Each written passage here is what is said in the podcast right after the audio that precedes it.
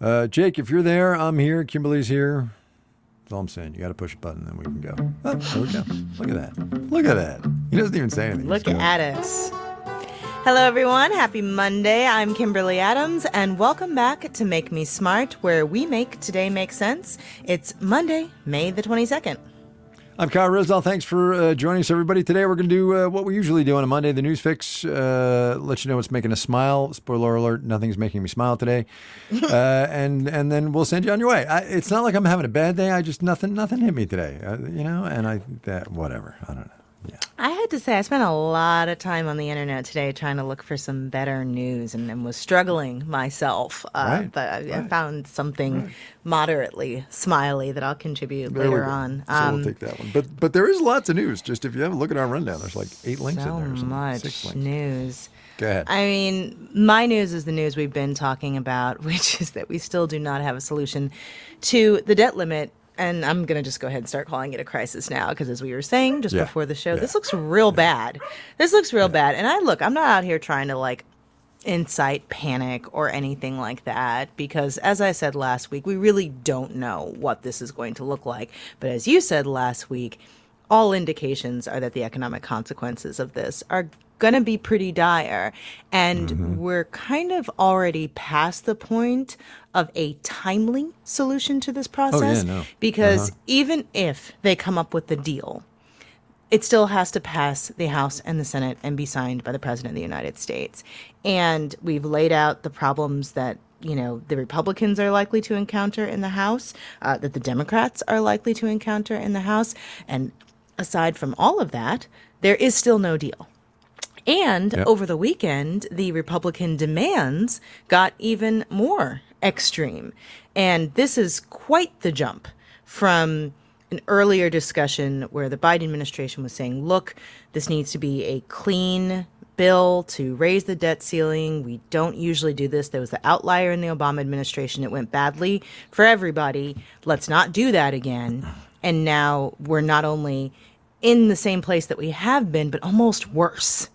And so the, the article that I have to contribute contribute to this is is a Politico piece um, talking about that 2011 uh, debacle, I guess uh, you might call it. It was a deal, but it didn't end up with a an outcome that anybody really liked. You know, you had these budget caps that were determined, but then kind of ignored. Uh, it ended up still harming the economy, as we've talked about before.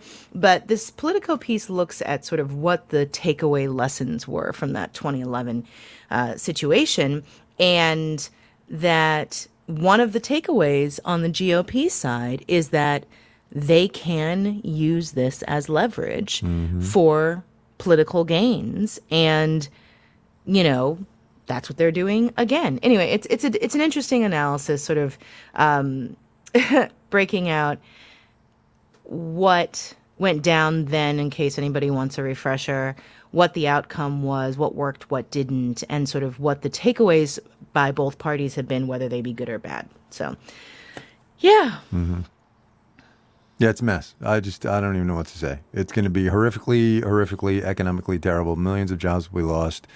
Uh, companies will stop spending. Individuals will uh, be in dire straits. And I, I, for the life of me, I don't. Uh, what? Yeah. You know, I think. Sorry. Let me get a little more serious here. There are clearly Yeah. members of the Republican caucus in the House of Representatives who believe it is okay to not threaten to default, but actually to do it to drive the bus off the cliff. And I honestly don't understand that. Because as I said the other day in, in ranty terms, and I'll try to be less ranty right now, this will be really, really bad. Interest rates will go up, millions of people will lose their jobs, and economically it will take us a huge step backward. And I don't understand why that's okay with some members of the Republican House caucus. I, I don't get it. I, it does not And compute. should- Sorry, go ahead.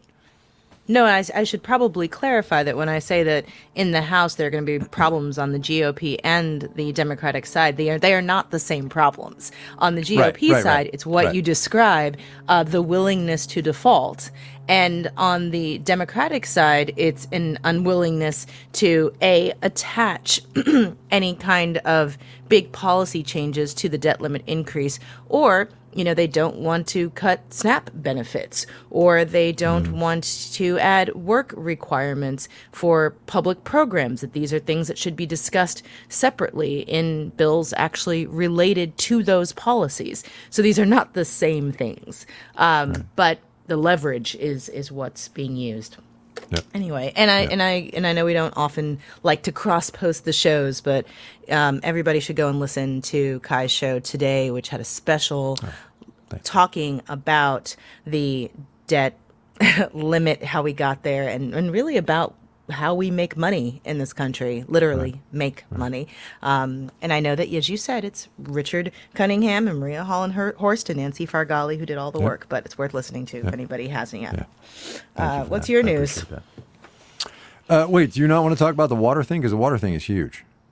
Well, I was going to let you do one, and then I was going to do another. But I'll talk about the water oh, thing since yeah, it directly yeah, relates yeah. to you in California. it's sure. it's a huge deal. So today there was a, another deal that actually has been negotiated mm-hmm. Uh, mm-hmm. about water in the Colorado River Basin, and this the water crisis out west has been ongoing for years, and it's a little bit of a preview of some of the conflicts that we are going to be having around the world and definitely within this country in the future as a result of global warming and the climate crisis.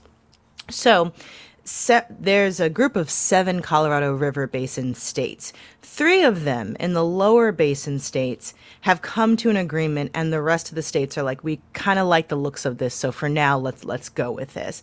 And it is a deal that would basically reduce the amount of consumption and hopefully um, conserve about 3 million acre feet of water. This is a measurement I didn't know about mm-hmm. until today. Acre, million acre feet of water through 2026. One of the ways that they were able to come to this deal is because y'all had a pretty wet winter out mm-hmm. west. Mm-hmm. And that gave everybody a little bit more cushion, making the sort of stakes of the deal a little less scary. But even in this note, they acknowledge in the, in the letter attached to this they acknowledge, and I'm just going to read this. Finally, the seven states recognize that having one good winter does not right. solve the systemic challenges facing the Colorado River. We strongly encourage reclamation to advance the process for development of new operating guidelines. And I, I can't impress enough that as hard as this was, in the within the United States, where they had looming over them the threat of the federal government stepping in to say, if you all can't decide how to allocate the water amongst yourself, the federal government is going to do it for you, and nobody wanted that. I, I hope people will take a moment to think about what this is going to look like when it's played up among countries. Um, yep. You know, in East Africa, this is an ongoing issue. Uh, in parts of Asia, there are constant conflicts over water, and those are going to get worse as the planet continues to heat up. So that's my news. I mean, I Absolutely. have to imagine this is a huge story where you are. It, it is huge. Water is the new oil, just to the larger geopolitical thing. But yeah, this is huge out here, and and uh, I think, as you pointed out, the key thing is that we all now recognize this. This is not normal what we're doing out here, and it's not sustainable, and so we have to change our ways. And I think that's that's fundamentally a good thing. You know. Yeah. Uh, okay, so my news, couple updates, uh, a personal anecdote, and, and, then the big news. Actually, one uh, one quick uh, uh, uh, update. As we predicted last week on this podcast, and as everybody who was not the governor of the great state of Montana predicted, um, TikTok has in fact sued the state of Montana and its governor Gianforte for blocking TikTok. Yes, it's a violation of the First Amendment. Let's move on because this one's not going to hold up, and oh my lord, are we wasting our time? And political posturing is just the bane of our society today, and one of many banes. Anyway, look, TikTok is troubling, and ban it on government devices and all that jazz. But this was not the way to, to get people to think seriously about TikTok. That's all I'm saying.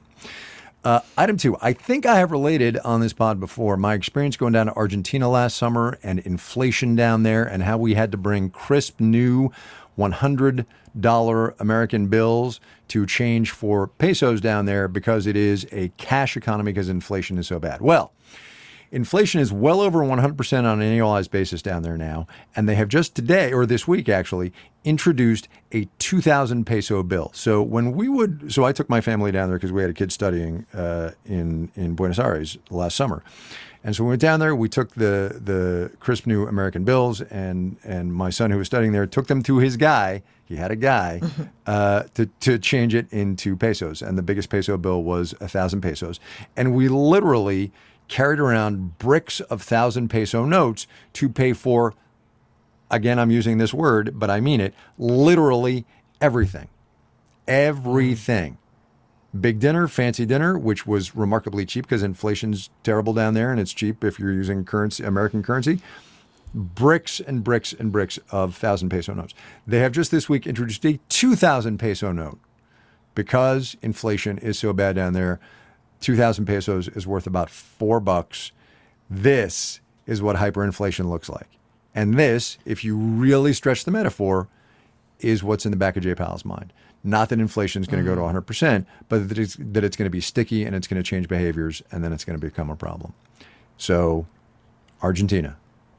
I was going to make some, some don't cry for me joke. But, but I won't. yeah. But I won't. I'm not gonna. I'm not gonna. Um, Good for anyway, you. so that's that. That's that. Uh, and then here's the real thing. So this morning, apparently, this is wild and bad and scary, scary, scary. There was some uh, tweet AI generated that talked about, and this did not happen. To be clear, this did not happen.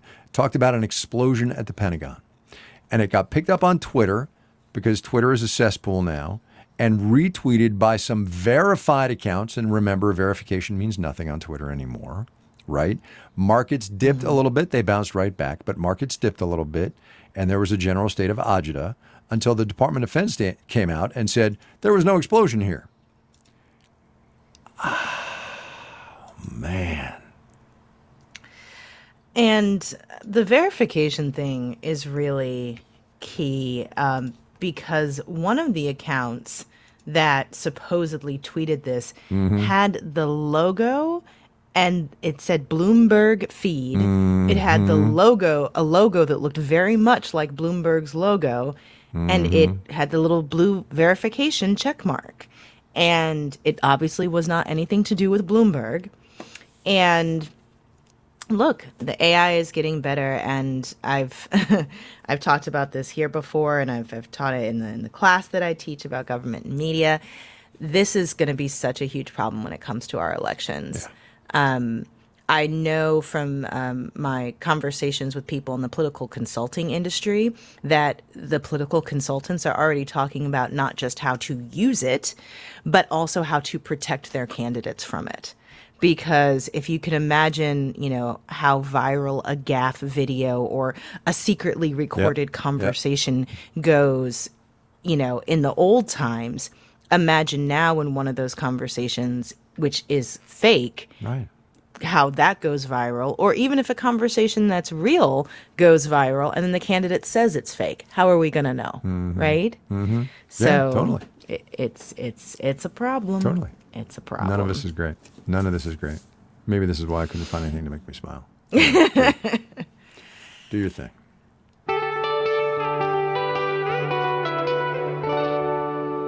All right, you go because you're it. I mean, there was that thing that somebody posted in Slack about capybaras, which was very cute, and how like the capybaras soaking in the sauna and how adorable they are. Which you know, why not? Cute rodents of unusual size. I was, I was just going to say your definition of cute is different than my definition of cute, but you go with it. yes, the real life rodents of unusual size. Yeah, right. Um, but they're they're cute when they're like floating in the water and like not near me, but whatever. Yeah, fair. Anyhow, that wasn't actually my smile, but it was very cute, and I appreciate Slack for that.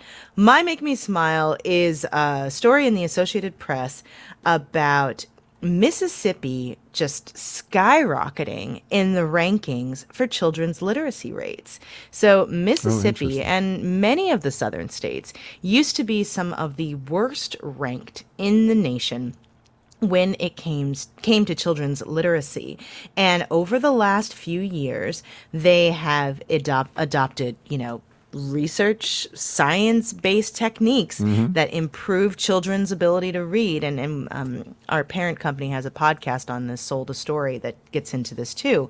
But these states have implemented strategies that are proven to work. And if you look at the chart in this AP story, you can see the reading rates for fourth graders just rocketing hmm. up on this chart.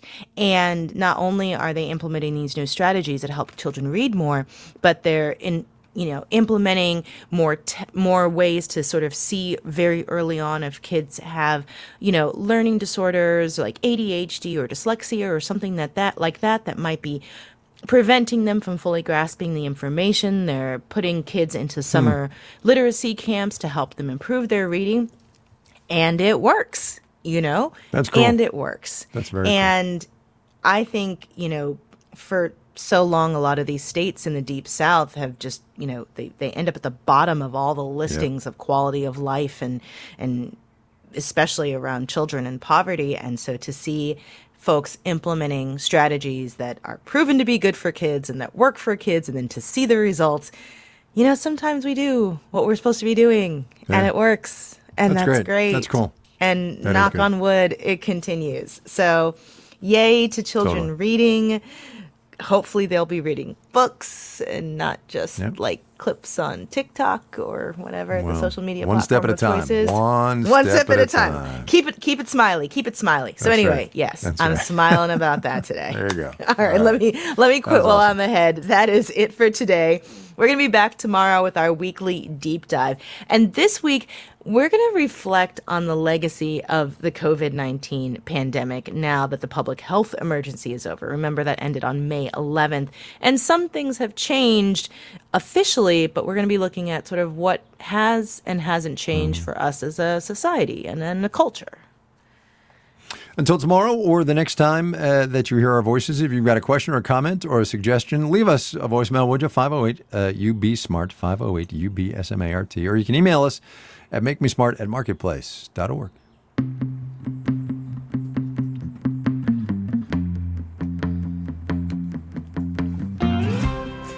Make Me Smart is produced by Courtney Bergsieker. Today's program was engineered by Jake Cherry. Ellen Rolfes writes our newsletter, and our intern is Antonio Barreras. Marissa Cabrera is our senior producer. Bridget Bodner is the director of podcasts. And Francesca Levy is the executive director of digital and on demand. I'm going to die on that note. Speaking of hills, I went mountain biking for the first time this weekend, Oh, did and you? I feel like Did you have a I'm gonna die. Yeah, yeah, yeah, Yes. yeah. But also, I feel like I'm Good. gonna That's fun. die. That's fun. I love mountain biking. It's great. Yeah, I'm, it's gonna be a little bit before I try that again. Just uh, it's gonna take me a Fair minute enough. to recover. Fair enough. Oh, man. We all want to be our best selves, but it can be an expensive journey. From experimenting with alternative medicine I was working with a natural holistic nutritionist and never really thought about the cost. to splurging on fast fashion. I was spending like all my tips. I was definitely spending like $200 a week. I'm Reema Khrais, host of Marketplace's This Is Uncomfortable. This season, we explore the cost of self care and the real motivations behind our spending choices. Listen to This Is Uncomfortable wherever you get your podcasts.